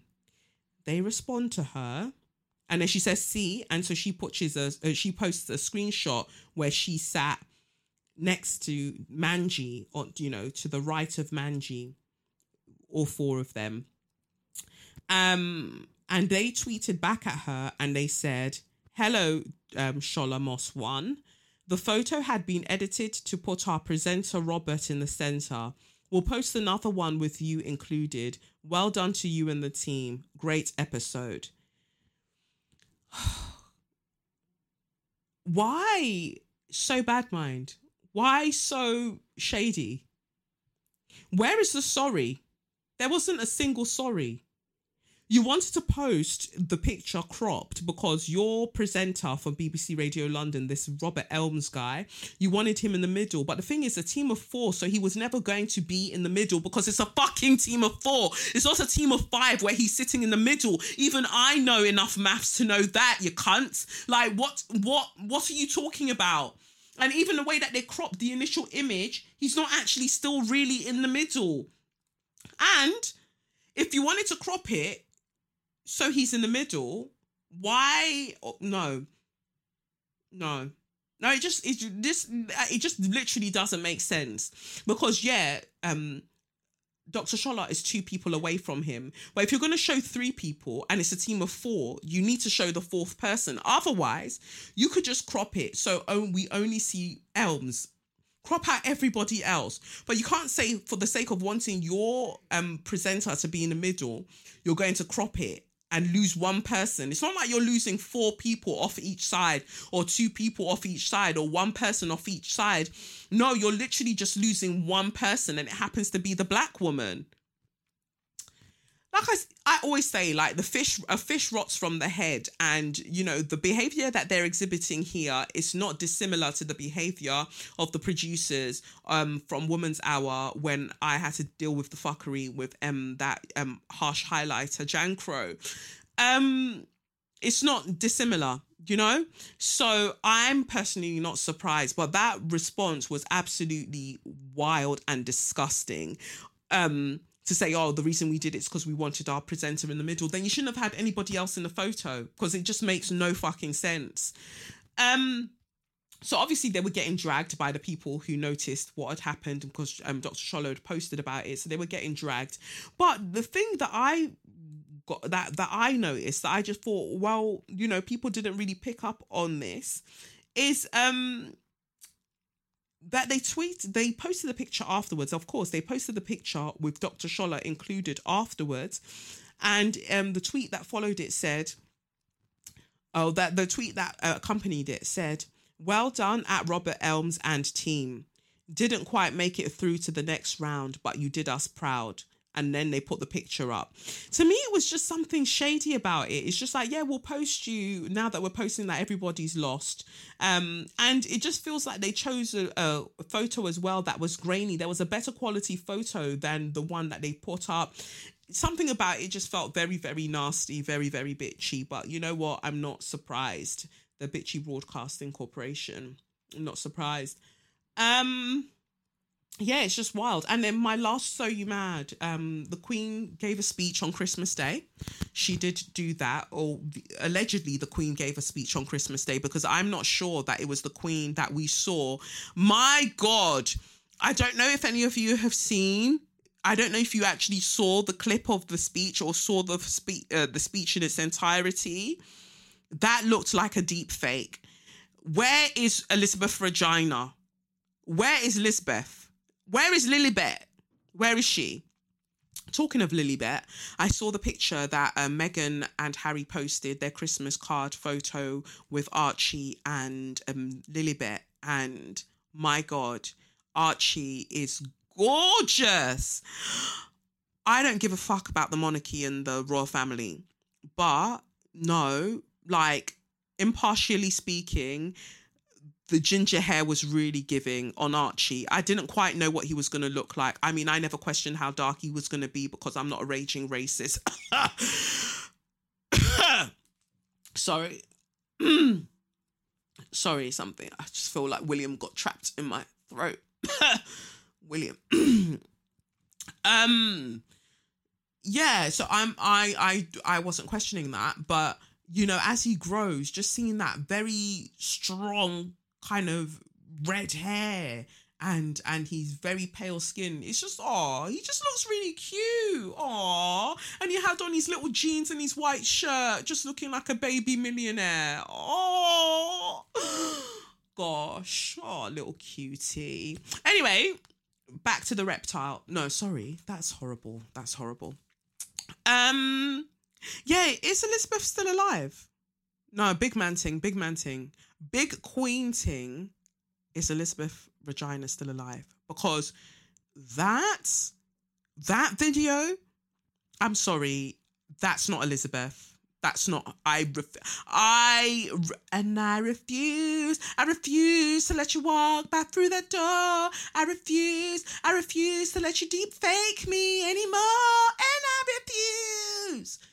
I refuse. That is not um Lisbeth. That's not.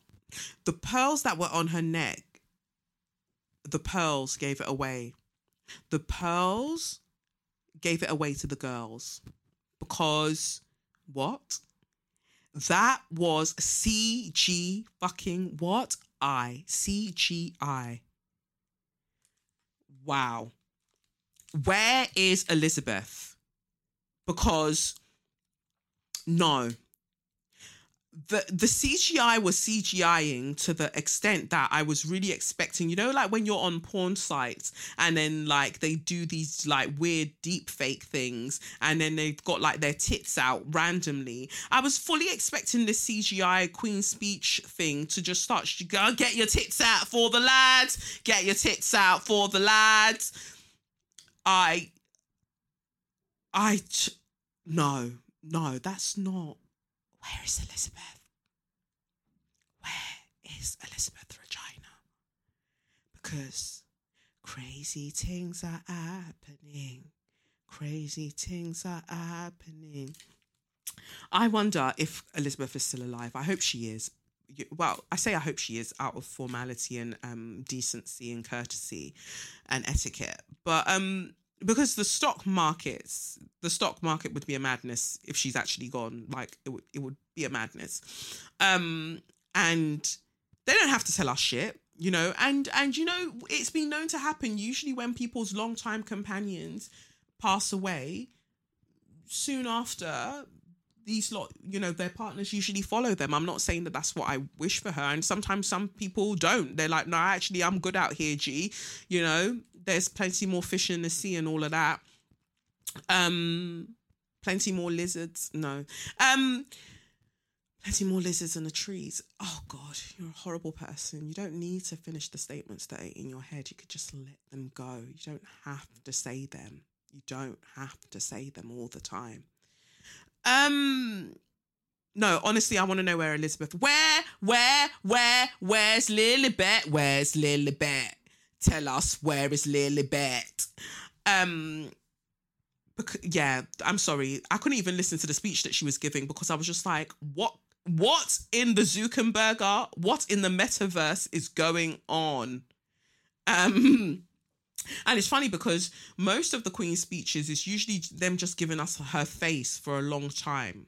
You know, since we've had television, it's just them giving us her face for a long time. I've never seen so many cutaways. She'll say like one sentence, cut away, show a black face um da, da, da, da, da, cutaways show a tree like just bare cutaways because you know you can't just look at that for too long um maybe it's her maybe it's her but i'm sorry that was giving deep fake that's giving deep fake i'm sorry. It's um madam two swords somebody was involved because no. No. That was scary. Anyway, I would I would say that I've caused enough trouble, probably secured numerous ways to have my citizenship stripped in that segment. Um, so the final, uh, yeah, the final, final, final um segment straw of the week, aka suck your mum. I didn't really do a straw of the year this year, did I? No. Um, just been very busy. So I didn't even ask you lot to submit anything for straw of the year. But I think I might have it covered, to be honest. Um, so yeah. So straw of the week, aka suck your mum. We've got a letter here. Let me have a look. And the letter says, where is it? So many things. Hold on, where is it? Here we go. Um, the letter says, Suck your mum with a massive straw to the New York Times. Hi, Kelechi. As always, thanks for the amazing work you continue to do. There is so much love for you out here. Thank you. Commiserations on the F1 result. I started following because of Start Your Motors and was beyond gutted at the blatant, um, blatant injustice of what went down. This is a heavy suck your mum to the New York Times for their upcoming program promoted in this tweet it's the subliminals for me. The only humans shown up close in the entire thing are chaotic, quote unquote, looking um, Africans. We are, of course, familiar with the hugely eugenicist um, argument about how the continent with by far the smallest carbon footprint is the one that should worry about um, quote unquote overpopulation. This is to reinforce the that idea subliminally. The New York Times can fuck right off. Thank you for this. Um, and so, what is being referred to is um, a New York Times tweet uh, that went out on the 13th of December. That's how late I'm getting to this email. They it went out on the 13th of December on their page. And it says here, in opinion, cities blanketed in dust, graveyards swallowed by the sea. For years, scientists have sounded the alarm. Now it's here. This is Postcards from a World on Fire, a look at climate change in 193 countries. So that's the tweet. And then there's a video trailer to go with it. And it says Postcards from. Um, postcards from a world on fire and as our um, re- uh, listener has said literally the only humans that we see in this shot because we're seeing shots of like um forest fires and floods and like tornadoes and and and hurricanes and all of that. We're seeing all of the and mudslides but the, literally the only human faces that we see african faces you know just close up of africans um quickly and then otherwise it's just things and places. But when it comes to people that they physically show. They only show the black people. And so again, all the anybody that's talking about climate control or climate change and the things that they want to do to make it better and they keep referencing, let me put my headphones back on. it really flew off my ear because I'm getting annoyed. Anybody that's talking about climate change and they keep referencing overpopulation and they decide to open their dusty, crusty bitch lips and talk about Africa, tell them to fuck off and suck their mothers dry, you pricks. Because you're not, to, you again, you are not focusing on the corporations. You're not focusing on the countries that go and dump their shit in um in the global south or whatever. You're not focusing on that. You keep coming back to Africa. You're so obsessed. Why are you not so obsessed with black people? Why are you so fucking obsessed? Leave us alone. Leave us alone. Just and it, again, it comes down to it's not just the case of overpopulation overpopulation in terms of like physical black people's bodies being here. It's the obsession you have with black people and their bodies and sex. It's sex that you're so obsessed.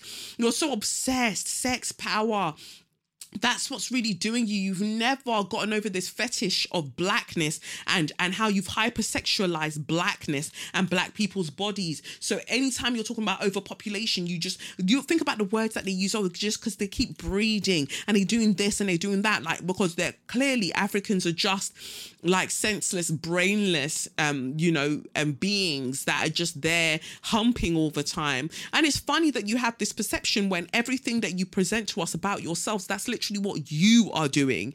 Um and again there's nothing wrong with um you know having sex and doing all of those things but it's just the idea that they hypersexualize black people and inst- and any opportunity that they find they bring it back to sex and black people and their bodies constantly. Anything can be happening in the world. Oh yeah but you know it's because black people are having sex. Fuck off. Fuck off. Fuck off and you'd expect the New York Times to know better, but why? You know, I say that, but why? Why? Why would we expect them to know better? Because they presented them themselves over the years as somehow liberal. Well, that's not hard to do when everything else is a pus- uh, fucking, uh, you know, hellfire. Like what? Of course, you're going to look good next to that. It's really just wild. It's really horrible. Anyway, my straw of the week slash uh, straw of the year of course would go to uh, Boris Johnson, especially since we've heard more about the parties that he had during lockdown. Of course, you'd expect it to be Boris Johnson, and partly it is Boris Johnson that gets my straw of the year to suck out his mother dry forever and ever. However, I'd also like to dedicate the straw to Dominic Raab, who is the Deputy Prime Minister um, um, and Deputy Complex, to be honest. So he I don't know how pure the co- cocaine is because he's it's giving it's all I'm going to say. Like they say that they're doing investigations into who's sniffing what around the Houses of Parliament because they found traces of this, traces of that. And, you know, his nasal structure I don't know. It's it's telling me stories that I'm still trying to understand, and the stories aren't even fairy tales. There's not going to be happily ever after. I don't know if there's going to be a nasal ridge left in the ever after. Um, but you know, I just really look at him and I get Kendall Roy vibes. Is all I'll say. He's giving Kendall Roy. He really is. Um, how dare you? First of all, it was oh, um, the reason that the police aren't going to be investigating the power, uh, the parties that happened during lockdown or the alleged parties that happened during lockdown, um, is because you know the parties that the MPs had or you know parliamentary people and adjacent, they won't be investigated because police don't investigate things in the past. Are you fucking all right, or are you still high? That is exactly what they investigate because police are rarely there at the time that the crime is taking place. Police arrive after the crime. Thus, police do not prevent crime because they re- uh, they arrive after the crime has already taken place. Right? So, of course, they would be investigating. You know what? Close case and N um, CSI and even Lucifer. All of the shows need to go home because Dominic Raab showed up and he's and is it Cold Case? That's it, Cold Case. Um, Dominic Raab's just showed up and he said that actually, you know what, Watchdog, Crime Watch, all of you lot, you can go home because um, police don't investigate things in the past. So what the fuck? That's literally what they do. So you don't even know the function of the police, the police that are helping you. And it's just wild that they say it's not going to be investigated because police are literally outside 10 Downing Street 24 7. So they would have seen people coming in, going out, they would have seen everything. So that means that they've known all along, which would is common sense. Um, but they just didn't want to say anything. And so the corruption is really corrupting. The corruption is everywhere. Um, Thames said, What? Exactly. Crazy things are happening. Crazy things are happening. Crazy things are truly are happening, right? Crazy things truly are happening because I, Dominic is not well. We keep talking about Boris resigning, but Dominic is going to get flogged. Like he doesn't have the vim, and he fully comes there, or comes onto the cameras, comes in front of the cameras, comes in front of the cameras, stands in front of the cameras. His eyes always look glazed over, like he's fully not with it. I imagine that there's a little alien that sits in his head controlling him um, at this point because nothing he's saying actually makes sense. Sidebar, um, I didn't mention at the top of the show, but I was watching, um, is it The Girl Before, starring Gugu Mbatha Raw and um, David Oyelowo. Oye, Oyelowo. Anyway, I was watching that. And it's funny that I was con- complaining about You Don't Know Me and the casting of mixed race women. And then I watched The Girl Before and they were like, oh, girl, we're just going to give you like three mixed race women as the center of this story with this dark skinned man, and then all the rest are white cast. And oh no, don't worry, we've got a brown woman as a best friend. We gave you that, and then we've got a black woman as um you know um the police officer. So all around there you go. Um and you know i have to commend the the writing and the casting that made sure that they found um a good paying job for three mixed race women um in um as the center central narrative of this particular um, series. But overall, it was a decent series. Um, I think that I could possibly see Venus um, or Mars through the gaping uh, plot holes. Uh, but you know what? I enjoyed it overall. I'll say that it was it was okay. Um, but back to what I was saying about Dominic Raab. Um, so he said that, and then he went on to say that, um, well, it couldn't have been a party that was happening um, in 10 Downing Street because then you know, you know, Dominic Cummings is the it's the the Dominic duel because Dominic Cummings is saying one thing and Dominic Raab is saying another. So Dominic Cummings was like, "Oh, girls, I've got pictures, I've got video footage. I can." I feel like um, Boris Johnson, Alexander Pfeffel, whatever he calls himself, is so incompetent, uh, as are the people in and around him, that they haven't changed their passwords. So I just feel like Dominic Cummings just logs into the mainframe and just helps himself to information. He's just like, oh, you don't believe that this happened? Okay, let me just log back into my account or log into somebody else's account. Let me just show you because I still have Boris's password. Let me just log in and get these details for you like I feel like that's what's happening because how does he still have so much information?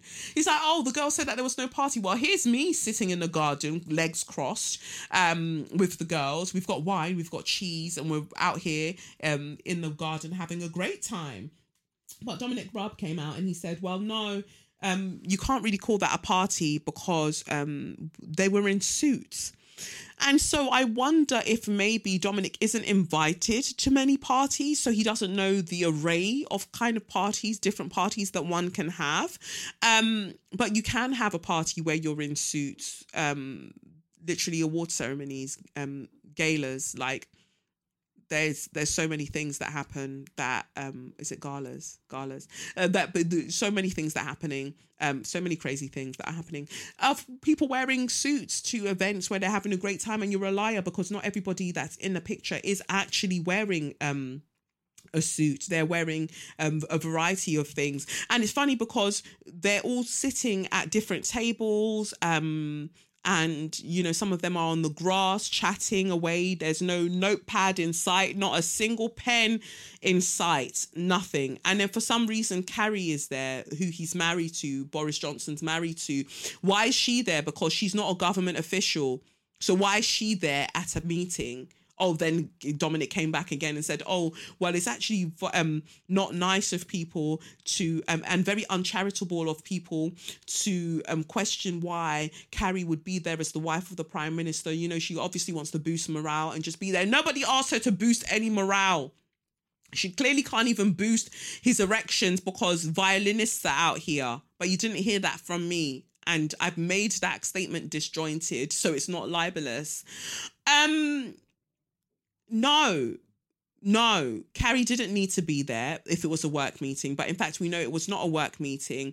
And so now, later, when all of the Korokoro was spreading like wildfire through the MPs, you now know why because they kept meeting up and kept having parties. And then now you want us to be feeling sympathy for him while he was having these parties in secret. I don't even know the um, chronology of um when he was in hospital to when he was having these parties. But i just feel like he was never following the guidelines that he put in place regardless. And so that's why he ended up in that situation that he was in if he ever truly had it and was not doing all of this to absolve himself of responsibility because he didn't actually know how he was going to deal with a country in a pandemic um, so those are the options that I'm putting forward. But it says here, um, the Deputy Prime Minister told ITV News it is uncharitable of people to criticise Boris Johnson and wife Carrie for enjoying cheese and wine with Whitehall staff after a busy day while the country was under a national lockdown last year. Dominic Raab defended an image shared with The Guardian showing the PM and his newborn baby sitting at a table with their cheese board and wine along with two other people. Small groups of people talking and drinking where is this? Small groups of people talking and um, drinking um, are also dotted around the garden, and the image understood to have been taken on Friday, May 15th, 2020. Earlier that day, then Health Secretary Matt Hancock had urged people in a COVID press briefing to stay at home as much as is possible despite the good weather. Um, rules at the time allowed only two people from different households to meet outside in a socially distanced manner, but Mr. Raab insisted the PM did not break his own COVID laws and all staff were following them on the day in question. The Deputy Prime Minister insisted it was a work meeting and the Downing Street Garden was used to conduct the business to conduct business throughout the difficult conditions of the pandemic. Those meetings were held in the garden and occasionally there was drink there as well. Oh, drink just showed up by itself the way that they phrased that, occasionally there was drink there as well. Like, oh, I didn't know Merlot was coming. Lovely to see you. A Chardonnay. Oh, I haven't seen you in ages, Chardonnay. How are you? Oh, oh, this is lovely. The gang together. Oh, is that Sauvignon over there? Oh, love Sauvignon. Blanc, blanc. Come over. Sovs. Sovs, come over. I haven't seen you in a while. Oh, this is lovely. Everybody's together like this. Wonderful. Fuck you lot, man. Suck out your mothers, you and your stupid fucking lies, constantly fucking lying to people. And we've had enough of your shit because we know that crazy things are happening, but they don't have to happen like this. You know, the pandemic is terrible enough as it is. The lies from the government, so unnecessary, so uncalled for, so unwarranted, so dangerous, right? And we're tired. We're tired of the fuckery. And you know what? Let me not even say what I was in my spirit to say because if this shit doesn't get sorted, this is why you lot are getting battered up outside then 10 Downing Street with them from them anti-lockdown people. You know what? I don't even agree with the reason that they're doing what they're doing. But if it means that one of you is gonna catch a slap in the face, so be it. I don't make the rules. I, I don't make the rules, you know, it is what it is. But, you know, if you can't hear, you must feel. And don't ever talk about Africa or any other government being corrupt again or every, any other continent or country's governments being corrupt again when you lot are actually a cesspit, you're a cesspool. Focus on yourselves and go suck out your mothers and um, fix your nose. Fix your nose. Um, so I guess that's it. That's it for this year. Um, another amazing year with you all. Thank you for listening to my wild, wild musings on this podcast. Um, it means the world to me. Um, you lot are truly the best. You're so blessed. And you know what? Even the hate listeners, I don't necessarily wish you well, but you know, do you? I don't actually know I have that many. I think like maybe they just dabble, just trying to know what I'm up to. But thank you for helping me with the numbers. You know, I have amazing numbers, but for whatever reason you listen. But to my, you know, my OGs, my wonderful people, update on the live show. Obviously, we don't know what's going to be happening with um um restrictions and things like that, but fingers crossed for April. Fingers crossed for April. Maybe we can do a young ting. Hoping for April. Um, hope uh, you know maybe you know by then it's not even Omicron. You know, COVID variant Omicron. Maybe by then we've moved on to J Boog. But um, hopefully, fingers crossed, everything will be fine and we'll be able to do the things that we're doing. But on a real, thank you for rocking with me for this long. Uh, it takes real G's um to um, listen to a solo podcast. I mean, you know, I had Sadiq on for a minute and from time to time have guests, but you know, we're really holding it down with this conversation that we have with each other, where I do the majority of the talking. But I know that you also respond. I see your tweets, and I definitely feel your energy of you responding when you're listening to it in real time. Because randomly, I just hear laughter. So I know that somebody somewhere is enjoying it. So that's great. Um, and that's it. I just wish you um, a wonderful, wonderful 2022. Obviously, we'll pick back up um, next week, inshallah. Um, it's been real. Thank you for everything. Thank you for um, just existing and just being your exuberant, beautiful, beautiful selves. And just hang in there. I know that it's not easy and we've had some really, really rough times, but we move, you know, we move. Um, that's it. Send your letters and your voice notes to sym at kelechi Um, send your, well, you know, um, follow at Kelechi or at Say Your Mind Pod. And um, yeah, support the podcast on uh, patreon.com forward slash Okafor. And that's, yeah, that's it, I guess. Um, so remember that crazy things are happening, and I'll catch you on the flip side. Peace! It's the Benz Brunani womanist, baby boys, baby girls, you need to hear this. If sit down, sit down, receive this realness. Make sure your cup's ready for the tea, we are go sip it, yo. Hot time scrolling for your long throats. You might learn something you never know. Collect you find, and she's one of a kind. Don't say your mind, say your mind.